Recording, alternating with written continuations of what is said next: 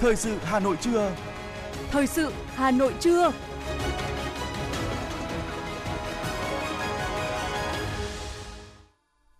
Kính chào quý vị và các bạn. Bây giờ là chương trình thời sự của Đài Phát thanh và Truyền hình Hà Nội, phát trực tiếp trên sóng phát thanh tần số FM 90 MHz. Trưa nay thứ hai ngày 20 tháng 6, chương trình có những nội dung chính sau đây. Bí thư Thành ủy Hà Nội Đinh Tiến Dũng đến thăm chúc mừng báo Nhân dân kỷ niệm 97 năm Ngày báo chí cách mạng Việt Nam. Chương trình một triệu sáng kiến nỗ lực vượt khó, sáng tạo quyết tâm chiến thắng đại dịch Covid-19 đã kết thúc giai đoạn 1 với những con số ấn tượng. Xăng trong nước vẫn đối diện nguy cơ tăng giá trong kỳ điều hành mới vào ngày mai. Nắng nóng 40 độ, Hà Nội xảy ra liên tiếp hai vụ cháy trong ngày. Phần tin thế giới có những sự kiện nổi bật. Nhiều nước có nguy cơ cao bùng phát đợt dịch Covid-19 mới. Biến đổi khí hậu dẫn đến các đợt nắng nóng sớm hơn và nghiêm trọng hơn. Và sau đây là nội dung chi tiết. Nhân kỷ niệm 97 năm Ngày báo chí cách mạng Việt Nam, sáng nay đồng chí Đinh Tiến Dũng, Ủy viên Bộ Chính trị, Bí thư Thành ủy, trưởng đoàn đại biểu Quốc hội thành phố Hà Nội đến thăm chúc mừng báo Nhân dân. Thay mặt Đảng bộ, chính quyền và nhân dân thủ đô, Bí thư Thành ủy Đinh Tiến Dũng gửi lời chúc mừng tốt đẹp nhất đến tập thể cán bộ, phóng viên, người lao động báo Nhân dân nhân ngày báo chí cách mạng Việt Nam. Đồng thời khẳng định trong quá trình phát triển kinh tế xã hội, đặc biệt là cuộc chiến chống đại dịch COVID-19 vừa qua, thành phố luôn nhận được sự quan tâm, đồng hành của các cơ quan báo chí trung ương và địa phương. Đặc biệt, báo Nhân dân đã gắn bó mật thiết với thủ đô trong công tác thông tin tuyên truyền, tạo sự đồng thuận trong xã hội đề cập đến những định hướng lớn của Hà Nội trong thời gian tới, Bí thư Thành ủy Đinh Tiến Dũng mong muốn báo Nhân dân tiếp tục đồng hành, phối hợp chặt chẽ hơn nữa với thành phố trong công tác tuyên truyền góp phần xây dựng thủ đô ngày càng phát triển. Cảm ơn tình cảm sự quan tâm của lãnh đạo thành phố Hà Nội, Tổng biên tập Lê Quốc Minh cho biết, báo Nhân dân đang tiếp tục đổi mới mạnh mẽ, hoàn thiện hơn nữa để trở thành cơ quan truyền thông đa phương tiện chủ lực với nhiều loại hình thông tin báo chí, đồng thời tiếp tục giúp đỡ, hỗ trợ các báo đảng, cơ quan thông tấn báo chí địa phương trong việc nâng cao chất lượng công tác tuyên truyền.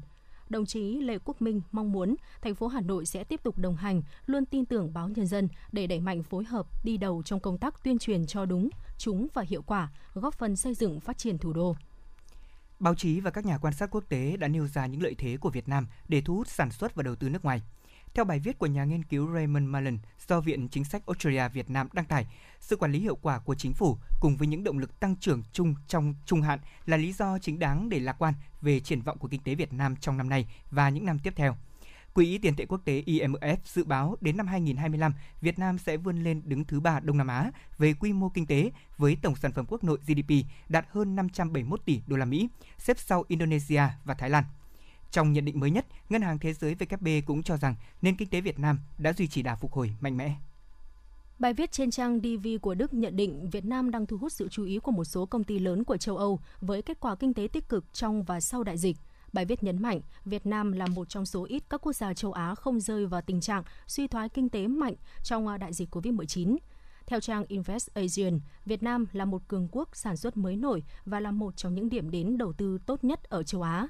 Bên cạnh đó, Việt Nam cũng được đánh giá là một trong các quốc gia khởi nghiệp kinh doanh hàng đầu ở châu Á do tốc độ phát triển kinh tế nhanh cùng với những lợi thế của một thời kỳ dân số vàng.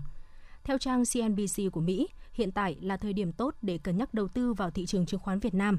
Sự ổn định chính trị và chính sách vĩ mô cùng với các yếu tố như sự tăng trưởng nhanh chóng của tầng lớp trung lưu là nền tảng vững chắc để Việt Nam có thể tăng trưởng GDP từ 6 tới 7%. Thị trường xăng dầu thành phẩm, sản phẩm sau lọc dầu tại thị trường Singapore thời gian vừa qua vẫn nhích lên tăng đến nay. Xăng trong nước thì vẫn đối diện với nguy cơ tăng giá trong kỳ điều hành mới vào ngày mai 21 tháng 6. Các doanh nghiệp đầu mối xăng dầu cho biết, tính đến ngày 17 tháng 6, giá xăng dầu bán lẻ trong nước đang thấp hơn giá xăng dầu thành phẩm trung bình tại Singapore vài trăm đồng một lít. Do đó, nếu xăng dầu thành phẩm không giảm mạnh trong ngày 20 tháng 6 và cơ quan điều hành không tiếp tục xả quỹ, thì xăng có thể sẽ tăng giá, song mức tăng không quá lớn như một số kỳ điều hành trước đó. Từ ý nghĩa giải cứu cho bà con nông dân trong mùa dịch COVID-19, việc đưa nông sản Việt lên sàn thương mại điện tử đã trở thành cơ hội cho bà con nông dân mở rộng thị trường mà không mất nhiều chi phí qua khâu thương lái. Đặc biệt trong tháng 6 này, khi mùa trái cây bắt đầu vào vụ thì việc kích cầu nông sản Việt qua sàn thương mại điện tử càng quan trọng hơn, giúp bà con nông dân tiêu thụ nhanh và trái cây tươi ngon đến tay người tiêu dùng cũng được mau chóng, thuận tiện. Theo đánh giá của các sở ngành địa phương, mặc dù thời gian qua việc đưa nông sản lên sàn thương mại điện tử giúp nông dân có thêm nhiều kênh tiêu thụ, song vẫn còn khiêm tốn. Trước vấn đề này, ngay từ những tháng đầu năm 2022, Cục Thương mại điện tử và Kinh tế số Bộ Công Thương đã ban hành các kế hoạch xúc tiến tiêu thụ nông sản trên thương mại điện tử với các sở ban ngành liên quan tại các tỉnh thành như Bắc Giang, Sơn La, Hưng Yên, Bắc Cạn, Cần Thơ. Bên cạnh đó, Cục cũng nỗ lực kết nối với các doanh nghiệp logistics để đưa ra nhiều chương trình ưu đãi cho người tiêu dùng khi mua sản phẩm nông sản Việt trên các sàn thương mại điện tử. Thưa quý vị và các bạn, không phải chỉ trong kỳ họp lần này, các vấn đề thuộc lĩnh vực nông nghiệp và phát triển nông thôn mới được các đại biểu chất vấn tại nghị trường. Sau 2 năm dịch bệnh, câu chuyện về thị trường tiêu thụ sản phẩm, giải pháp ổn định thị trường, kiểm soát sự biến động giá của một số mặt hàng nông sản, thủy sản và thức ăn chăn nuôi cũng như vật tư nông nghiệp càng cho thấy nhiều hạn chế. Nhưng đây cũng không phải là vấn đề riêng của ngành nông nghiệp. Phản ánh của phóng viên thời sự. Sư hấu thanh long, xoài mít, sầu riêng, những trái cây đặc sản của vùng nhiệt đới này cũng đều đã lần lượt phải xếp hàng dài ùn ứ tại cửa khẩu các tỉnh phía Bắc khi bước vào chính vụ, khiến các lái xe cũng mệt mỏi bởi sự chờ đợi dài ngày. Em chạy công nóng, mà công nóng mà chở đục đỏ mà nằm đây 16 ngày, 17 ngày rồi mà chưa thấy gì hết. Nhưng mà bữa nay nằm là quá hai tuần rồi. 25 tấn thanh long, nói chung là hỏng hết rồi, bây giờ không còn được gì xuống giờ chớt giác được đồng nào hay đồng mấy thôi, giờ là hỏng rồi. Chờ đợi dài, nếu đến quá ngày bảo quản, thậm chí phải vứt bỏ. May mắn thì các xe hàng này kịp quay đầu trở lại phục vụ thị trường trong nước với hình thức giải cứu. Nhưng đây là cái kết được báo trước khi mà thương lái thì phất lờ các cảnh báo, quy định, còn vai trò của chính quyền địa phương trong việc kiểm soát vùng trồng vẫn còn khá mờ nhạt. Ông Hồ Tiến Thiểu, Chủ tịch Ủy ban nhân dân tỉnh Lạng Sơn nói về những nỗ lực của tỉnh và ông Trần Thanh Nam, Thứ trưởng Bộ Nông nghiệp và Phát triển nông thôn nêu giải pháp. Chúng tôi cũng đã uh, có các cái văn bản gửi cho uh, Sở Công Thương, uh, Sở Nông nghiệp Phát triển nông thôn và Ủy ban dân các tỉnh thành phố trong cả nước để mà đề nghị là điều tiết cái lượng hàng à, cần phải tuyên truyền cho các doanh nghiệp và đây là cái nguyên nhân là do chính cái doanh nghiệp một số doanh nghiệp của chúng ta là không đảm bảo theo các cái quy định của phía bạn. Vậy nên điệp khúc được mùa rớt giá xem ra vẫn chưa tới hồi kết. Nhưng nếu người dân chỉ biết chăm chút làm ra sản phẩm nhỏ lẻ thôi là chưa đủ, bởi thị trường mới là thước đo về chất lượng và quyết định giá thành sản phẩm. Trong thời gian qua, nhiều địa phương cũng đã tiến hành giả soát, điều chỉnh quy hoạch sản xuất nông lâm nghiệp và thủy sản trên địa bàn. Bộ Nông nghiệp và Phát triển Nông thôn đã chỉ đạo giả soát quy hoạch nhiều chuyên đề. Tuy vậy, cần có khung tổng thể để phối hợp quy hoạch của các địa phương và chuyên ngành. Ông Đặng Kim Sơn, chuyên gia nông nghiệp thông tin. À, hai năm trở lại đây thì à, Mỹ là đứng đầu tiên Năm nay thì Mỹ cũng ờ, chiếm thị trường của Mỹ chiếm khoảng gần 30%. Trung Quốc thì chiếm khoảng 19 đến 19,5 đến 20%. À, ờ, Nhật thì ờ, khoảng 7%, Hàn Quốc khoảng 5,8%. Rồi ASEAN, EU thì như vậy thì nó cũng cũng cũng cũng dao động như vậy. Mặc dù là rất là, là vui là nông sản chúng ta đã được thị trường nước ngoài chấp nhận nhưng còn rất nhiều việc phải làm. Không phải là chúng ta tới mùa vụ rồi chúng ta gom thu mua nông sản rồi chúng ta xuất Ờ, sang châu Âu mà nó phải khởi tạo được từ những cái vùng nguyên liệu chuẩn hóa của chúng ta. Dự báo thời gian tới, sự gia tăng dân số sẽ kéo theo nhu cầu tiêu dùng các sản phẩm nông lâm thủy sản trong nước, đòi hỏi tăng cả về số lượng lẫn chất lượng. Thời gian qua, nhờ áp dụng được quy trình sản xuất khắt khe nên hàng loạt các loại nông lâm thủy sản của Việt Nam đã được nhiều thị trường khó tính chấp nhận. Việc đa dạng thị trường sẽ tránh sự lệ thuộc vào một thị trường nhất định, đây cũng là đánh giá của ông Nguyễn Văn Việt, vụ trưởng vụ kế hoạch Bộ Nông nghiệp và Phát triển nông thôn đánh giá.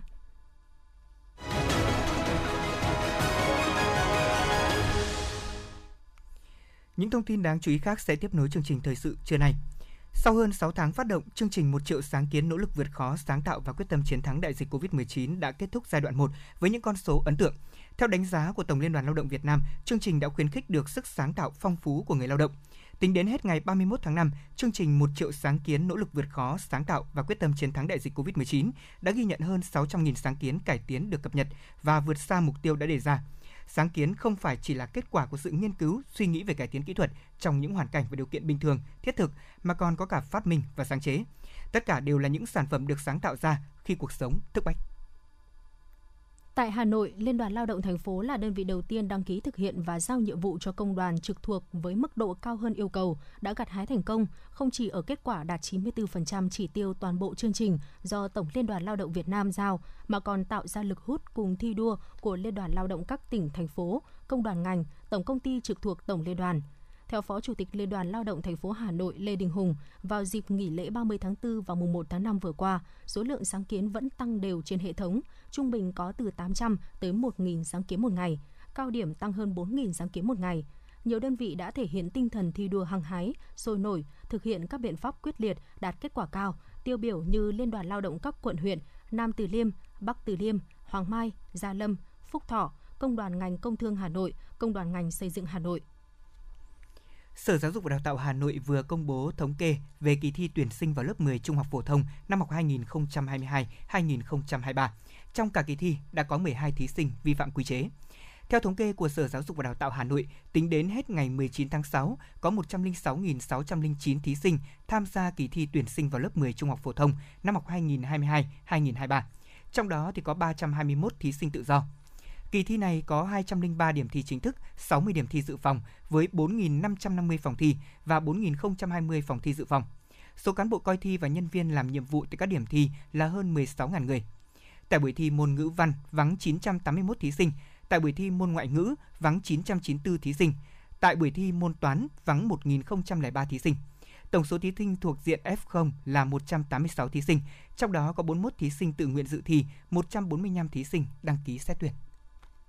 Tổng hợp tình hình coi thi của 203 điểm thi tại từng buổi thi cho thấy có tổng 12 thí sinh vi phạm quy chế thi. Trong đó môn thi ngữ văn ghi nhận 9 thí sinh vi phạm, môn ngoại ngữ không có thí sinh nào vi phạm và môn toán có 3 thí sinh vi phạm. Qua 3 buổi thi không có cán bộ coi thi nào vi phạm quy chế, số cán bộ vắng mặt là 35 người do bị ốm và các điểm thi đã có phương án thay thế. Nhìn chung mọi công tác tổ chức tại các điểm thi được thực hiện đảm bảo đúng quy chế. Thí sinh dự thi vào khối chuyên sẽ thi thêm các môn chuyên vào ngày hôm nay 20 tháng 6. Kỳ thi vào lớp 10 công lập không chuyên của Hà Nội đã kết thúc vào ngày hôm qua và theo kế hoạch, ban làm phách và chấm thi sẽ làm việc từ ngày 19 tháng 6 đến ngày 3 tháng 7. Hà Nội dự kiến chậm nhất là vào ngày 9 tháng 7 sẽ công bố điểm thi trên cổng thông tin điện tử của sở và đồng thời sẽ họp xét duyệt công bố điểm chuẩn xét tuyển vào các trường. Thí sinh có thể bắt đầu làm thủ tục nhập học ngay từ chiều ngày 10 tháng 7. Trung ương Đoàn Ủy ban An toàn giao thông quốc gia, Trung ương Hội Liên hiệp Thanh niên Việt Nam, công ty Honda Việt Nam phối hợp tổ chức cuộc thi trực tuyến tìm hiểu kiến thức về an toàn giao thông năm 2022. Cuộc thi dành cho công dân Việt Nam từ 16 tuổi đến 30 tuổi, nội dung xoay quanh kiến thức chung về luật giao thông đường bộ và các chương trình hoạt động của tổ chức đoàn, hội trong bảo đảm trật tự an toàn giao thông cũng như các giải pháp sáng kiến giữ gìn trật tự an toàn giao thông công cộng. Cuộc thi nhằm phát huy vai trò sung kích của đoàn thanh niên, hội liên hiệp thanh niên, hội sinh viên và thanh thiếu niên trong công tác tuyên truyền, bảo đảm trật tự an toàn giao thông, nâng cao hiểu biết luật giao thông, kỹ năng lái xe an toàn, xây dựng ý thức tự giác chấp hành pháp luật của thanh thiếu niên trong việc đảm bảo trật tự an toàn giao thông.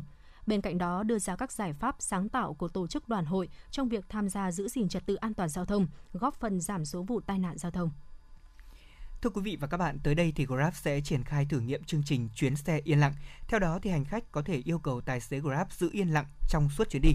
Ở thậm chí là tính năng này cũng có thể yêu cầu tài xế phải giữ yên lặng cả điện thoại của mình. Khi tài xế nhận được chuyến xe mà hành khách chọn sử dụng tính năng chuyến xe yên lặng thì tài xế sẽ nhìn thấy nội dung tại mục Grab Chat của chuyến xe này. Nếu tài xế nhận được tin nhắn trả lời từ hành khách với nội dung là tôi muốn yên tĩnh thì đồng nghĩa với việc tính năng này sẽ bắt đầu được áp dụng. Khi đó tài xế cần thực hiện nghiêm túc yêu cầu của hành khách. Sáng nay, Phòng Cảnh sát Giao thông Công an thành phố Hà Nội cho biết đang phối hợp cùng cơ quan chức năng điều tra vụ tai nạn giao thông khiến một người phụ nữ tử vong khi đang chở con đi thi vào lớp 10. Theo Phòng Cảnh sát Giao thông thông tin, vụ tai nạn xảy ra vào khoảng 13 giờ ngày 18 tháng 6 trên tuyến quốc lộ 17 thuộc xã Kim Sơn, huyện Gia Lâm, Hà Nội. Thời điểm trên, một học sinh lớp 9A2, trường trung học cơ sở Dương Xá, huyện Gia Lâm, ngồi sau xe máy mẹ chở đi thi môn ngoại ngữ, môn thi thứ hai của kỳ thi tuyển sinh vào lớp 10 trung học phổ thông tại điểm thi trường trung học cơ sở Kim Sơn. Trên đường di chuyển, hai mẹ con thí sinh không may gặp tai nạn giao thông khiến chị H tử vong. Để tránh làm thí sinh bị sốc và ảnh hưởng đến kỳ thi quan trọng vào lớp 10 nên gia đình đã giấu việc mẹ qua đời.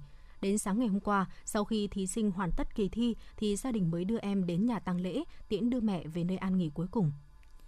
Thưa quý vị và các bạn, trẻ em như búp trên cành được cả gia đình và xã hội quan tâm, bảo đảm an toàn, tạo điều kiện phát triển toàn diện cho các em.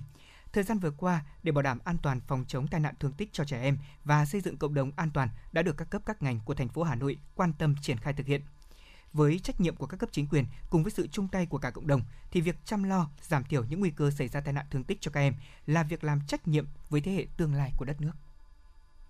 Xã Nam Phương Tiến là địa phương thường xuyên xảy ra ngập lụt mỗi khi mùa lũ về.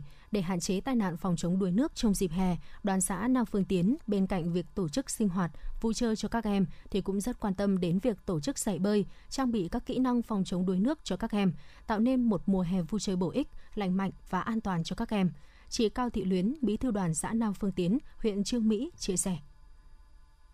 À, đối với xã Nam Phương Tiến thì à, thường xuyên là à, đoàn xã sẽ à, hướng dẫn cho các em về à, phân biệt những cái à, dụng cụ và những cái à, à, thiết bị nào mà có thể à, khi à, tình huống cấp bách xảy ra về à, à Ờ, đuối nước thì các à, em sẽ tự biết là đầu tiên là sẽ biết bảo vệ mình và thứ hai là có thể giúp hỗ trợ các bạn để vượt qua cái việc đuối nước. À, việc thứ hai nữa đó là à, trước khi về nhận các em về sinh hoạt hè thì đoàn xã có triển khai tới à, các à, chi đoàn khối giáo dục về à, cái việc à, à, đăng ký đơn cho các em tham gia các lớp tập huấn bơi. Và khi các em trở về sinh hoạt tại địa phương tại các buổi sinh hoạt hè của các câu lạc bộ thì ở đó thì các anh chị cũng sẽ hướng dẫn các em à, về à, à cách phòng chống tai nạn thương tích và đặc biệt là tai nạn đuối nước. Đối với công tác phòng chống tai nạn thương tích, thời gian qua, Công an thị xã Sơn Tây đã tổ chức các buổi tuyên truyền, hướng dẫn thực hành phòng cháy chữa cháy, truyền tải kiến thức phòng ngừa tai nạn thương tích, đuối nước tại các khu dân cư. Từ đầu năm đến nay, Công an thị xã Sơn Tây đã tổ chức 15 lớp tập huấn nghiệp vụ phòng cháy chữa cháy cho khối giáo dục và các cơ sở thuộc diện quản lý an toàn phòng cháy phòng chống tai nạn thương tích cho các em. Thượng tá Đặng Minh Hải, Phó trưởng Công an thị xã Sơn Tây cho hay. Thực hiện các cái kế hoạch hàng năm tổ chức tập huấn tuyên truyền với dưới dạng rất đa dạng phong phú từ phát trên loa cho đến tuyên truyền trực tiếp tổ chức cho các cháu tham quan trải nghiệm tại đơn vị ờ, lực lượng phòng cháy cháy để các cháu nắm bắt được các quy trình cũng như tự thoát nạn về cái công tác về tập huấn tuyên truyền về công tác phòng chống cháy nổ. Và đuối nước đối với trẻ em thì trong quá trình tập huấn có thể nói là cũng rất gặp rất nhiều khó khăn. Ờ, thực tế thì đối với chúng tôi xác định rõ đối với trẻ em thì do tâm lý chưa ổn định nhận thức chưa đầy đủ. Vì vậy chúng tôi phải tổ chức tập huấn tuyên truyền với phương châm là cầm tay chỉ việc. Đấy, cầm tay chỉ việc. Và tránh với mục đích cuối cùng là các cháu không hoảng loạn không la hét không khóc lóc. Đấy, và phải biết được cái ờ, kỹ năng tối thiểu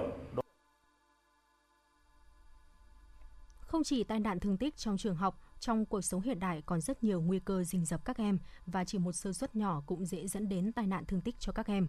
Chủ động phòng tránh, hướng tới xây dựng một cộng đồng an toàn cho các em phát triển là điều mà các cấp các ngành của thành phố Hà Nội đang hướng tới.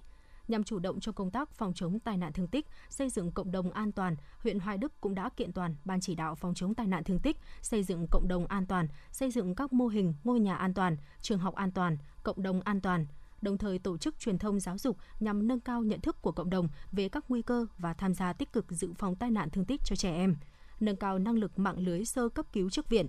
Đến nay, huyện Hoài Đức đã có 3 xã được công nhận cộng đồng an toàn theo tiêu chuẩn Việt Nam, 100% trường mầm non đạt trường học an toàn và đến năm 2022, huyện Hoài Đức phấn đấu xây dựng thêm 6 xã đạt chuẩn cộng đồng an toàn, đảm bảo an toàn hạn chế tai nạn thương tích cho các em trên địa bàn. Ông Nguyễn Văn Kiên, Phó Giám đốc Trung tâm Y tế huyện Hoài Đức cho biết. Năm nay huyện Hoài Đức tổ chức xây dựng mới 5 xã đạt cộng đồng an toàn. Đứng trước bối cảnh dịch Covid diễn biến phức tạp, trên bàn huyện Đức tập trung một số nội dung cụ thể như hiện tại sẽ hoàn thiện các văn bản cũng như là xây dựng tu sửa các cơ sở vật chất nếu có thể. Nội dung thứ hai là thông qua các cái kênh thông tin tuyên truyền để truyền tải các cái kiến thức phòng chống tai nạn thương tích đến các hộ gia đình như các cái giảm thiểu các tai nạn thường gặp trong gia đình như chẳng hạn ngã cầu thang cháy rồi bỏng rồi sử dụng uh, dao ở trong gia đình đồng thời trong những năm tiếp theo thì huyện Đức tiếp tục tổ chức xây dựng mới các xã đạt cộng đồng an toàn Tai nạn thương tích đang là một vấn đề y tế cộng đồng mang tính chất toàn cầu. Tai nạn thương tích là nguyên nhân đứng thứ 5 trong số những nguyên nhân gây tử vong cho người từ 30 tới 50% số trường hợp phải nhập viện do thương tích. Trên địa bàn thành phố Hà Nội, mỗi năm có hàng nghìn người bị tai nạn thương tích ở mọi lứa tuổi, ở mọi nguyên nhân, trong đó có từ 1,5% đến 1,7% các trường hợp bị tử vong do tai nạn giao thông, trẻ em tử vong do bị đuối nước. Bởi vậy, việc truyền thông nâng cao nhận thức phòng chống tai nạn thương tích cho trẻ em, xây dựng cộng đồng an toàn là việc làm cần thiết và ý nghĩa để góp phần giảm thiểu tai nạn thương tích trên địa bàn thành phố. Mỗi việc làm nhỏ, ý nghĩa thiết thực sẽ mang đến một cộng đồng, một tương lai tốt đẹp hơn cho các em phát triển. Để làm được điều đó, bên cạnh sự quan tâm của chính quyền các cấp thì rất cần có sự chung tay của tất cả cộng đồng xã hội vì mục tiêu chung tạo dựng môi trường sống an toàn, tốt đẹp cho các em. Mời quý vị và các bạn cùng nghe tiếp phần tin. Tại Hà Nội dù dịch sốt xuất huyết đang được kiểm soát, tuy nhiên thì với diễn biến thời tiết mưa nhiều như hiện nay và năm nay thì rơi vào chu kỳ dịch nên nguy cơ số ca mắc sẽ gia tăng trong thời gian tới. Hiện tại thì các bệnh viện trên địa bàn thủ đô đã tăng cường cho công tác điều trị và tránh lặp lại chu kỳ dịch 5 năm. Theo báo cáo của Trung tâm Kiểm soát Bệnh tật Hà Nội, hiện nay số lượng bệnh nhân sốt xuất huyết là chưa nhiều. Từ đầu năm 2022 đến nay, trên địa bàn thành phố ghi nhận 93 ca, giảm 30% so với cùng kỳ năm ngoái. Tuy nhiên, không chủ quan với dịch sốt xuất huyết có thể quay trở lại theo chu kỳ. Các bệnh viện đã chuẩn bị giường bệnh, cơ số thuốc và nhân lực sẵn sàng cấp cứu người bệnh. Những ngày qua, Hà Nội đang trải qua đợt nắng nóng gai gắt, có nơi tới 40 độ C, nguy cơ cháy nổ luôn ẩn họa. Chỉ riêng trong ngày 19 tháng 6 tại Hà Nội đã xảy ra liên tiếp hai vụ cháy, nhưng do được khống chế và cứu nạn kịp thời, không có thiệt hại về người. Hôm nay, Công an Hà Nội thông tin khoảng 22 giờ 27 đêm qua, Trung tâm Chỉ huy Công an thành phố nhận được tin báo cháy xảy ra ở nhà dân, kết hợp may mặc, địa chỉ số 2 trên 629 Giải Phóng, phường Giáp Bát, quận Hoàng Mai, đã nhanh chóng điều động cán bộ, chiến sĩ có mặt.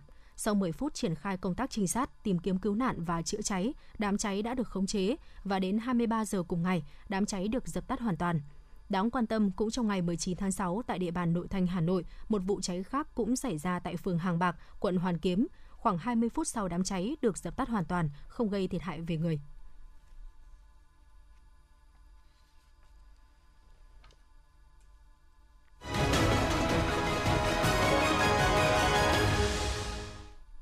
Quý vị và các bạn đang nghe chương trình thời sự của Đài Phát thanh và Truyền hình Hà Nội phát trên sóng FM 90 MHz.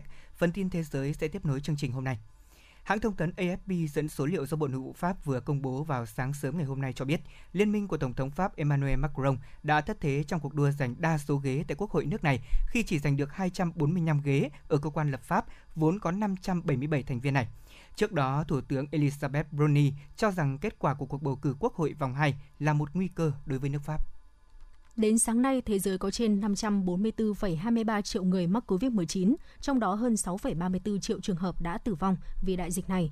Là quốc gia chịu ảnh hưởng nghiêm trọng nhất bởi dịch COVID-19, hiện Mỹ ghi nhận trên 88 triệu ca mắc và hơn 1,038 triệu trường hợp tử vong.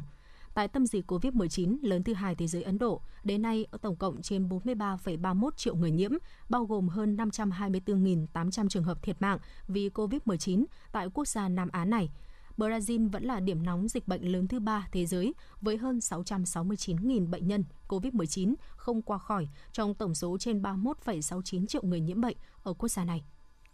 Lực lượng tuần duyên của Hy Lạp tiếp tục tìm kiếm 4 người di cư mất tích ở ngoài khơi đảo Mykonos sau khi giải cứu 108 người di cư khác. Những người di cư này đi trên một chiếc thuyền buồm và phát tín hiệu cấp cứu. Một tàu tuần duyên đã định vị chiếc thuyền buồm cách Delos, một hòn đảo nhỏ gần Mykonos, khoảng 1,8 hải lý về phía đông nam. Thuyền buồm đã được bơm thoát nước và được lai dắt đến cảng Mykonos một cách an toàn. Quân đội Ai Cập cho biết một chiến đấu cơ của lực lượng không quân nước này đã bị rơi trong lúc máy, máy bay huấn luyện. Ờ, phi công may mắn sống sót sau vụ tai nạn. Theo lực lượng vũ trang Ai Cập, vụ tai nạn xảy ra do sự cố kỹ thuật và nguyên nhân của sự cố thì vẫn đang được điều tra. Hơn 25 triệu người ở trên 10 bang của nước Mỹ đang phải hứng chịu nắng nóng kể từ ngày 18 tháng 6. Từ đồng bằng phía Bắc đến vùng Đông Nam, nhiệt độ ở mức trên 90 độ F, tức là hơn 32 độ C. Đợt nắng nóng trên xảy ra sau đợt nắng nóng kỷ lục khác vào tuần trước, ảnh hưởng đến nhiều vùng tương tự sắp bị ảnh hưởng bởi đợt sóng nhiệt thứ hai. Tổng cộng là hơn 240 triệu người sẽ phải hứng chịu nhiệt độ cao từ nay cho đến 7 ngày tới. Các nhà khí tượng học cho biết việc các đợt nắng nóng xuất hiện ngày càng sớm có liên quan trực tiếp đến tình trạng ấm lên toàn cầu do các hoạt động của con người. Tuyên bố trên được đưa ra trong bối cảnh Pháp phải vật lộn với đợt nắng nóng đặc biệt gay gắt vào cuối tuần qua với nhiệt độ lên tới 40 độ C ở nhiều khu vực của nước này. Mặc dù các đợt nắng nóng hiện nay thường xuyên xảy ra, nhưng điều này là một dấu hiệu rõ ràng cho thấy hậu quả của tình trạng nóng lên toàn cầu đang ngày càng được cảm nhận sớm hơn. Thưa quý vị, những vùng rộng lớn ở khu vực miền Nam của Trung Quốc đã bị ảnh hưởng bởi những cơn mưa lớn gây lũ lụt ở các thành phố và lở đất ở những vùng nông thôn. Theo các video lan truyền trên mạng xã hội của Trung Quốc thì đường phố biến thành sông, trong khi ô tô và nhà tầng 1 bị cuốn trôi ở ít nhất là hai quận của tỉnh Quý Châu, Tây Nam Trung Quốc. Lượng mưa ở một số khu vực được cho là đạt mức lớn nhất trong vòng 60 năm vừa qua. Tại khu vực tự trị lân cận tỉnh Quảng Tây, 5 người dân đã thiệt mạng khi một ngôi nhà bằng gỗ bị nước lũ cuốn trôi trong khi những trận mưa xối xả. Truyền thông nhà nước Trung Quốc cũng thông tin các vụ sạt lở và sập đường cũng đã được báo cáo.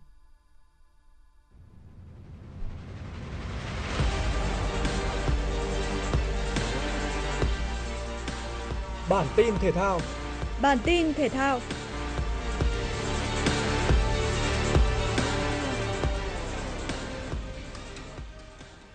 Đội tuyển U19 Việt Nam hiện đang tập luyện tại Trung tâm Đào tạo bóng đá trẻ Việt Nam để chuẩn bị cho giải vô địch U19 Đông Nam Á 2022. Theo kết quả bốc thăm, thầy trò huấn luyện viên Đinh Thế Nam nằm ở bảng A cùng với chủ nhà U19 Indonesia, Thái Lan, Myanmar, Brunei và Philippines.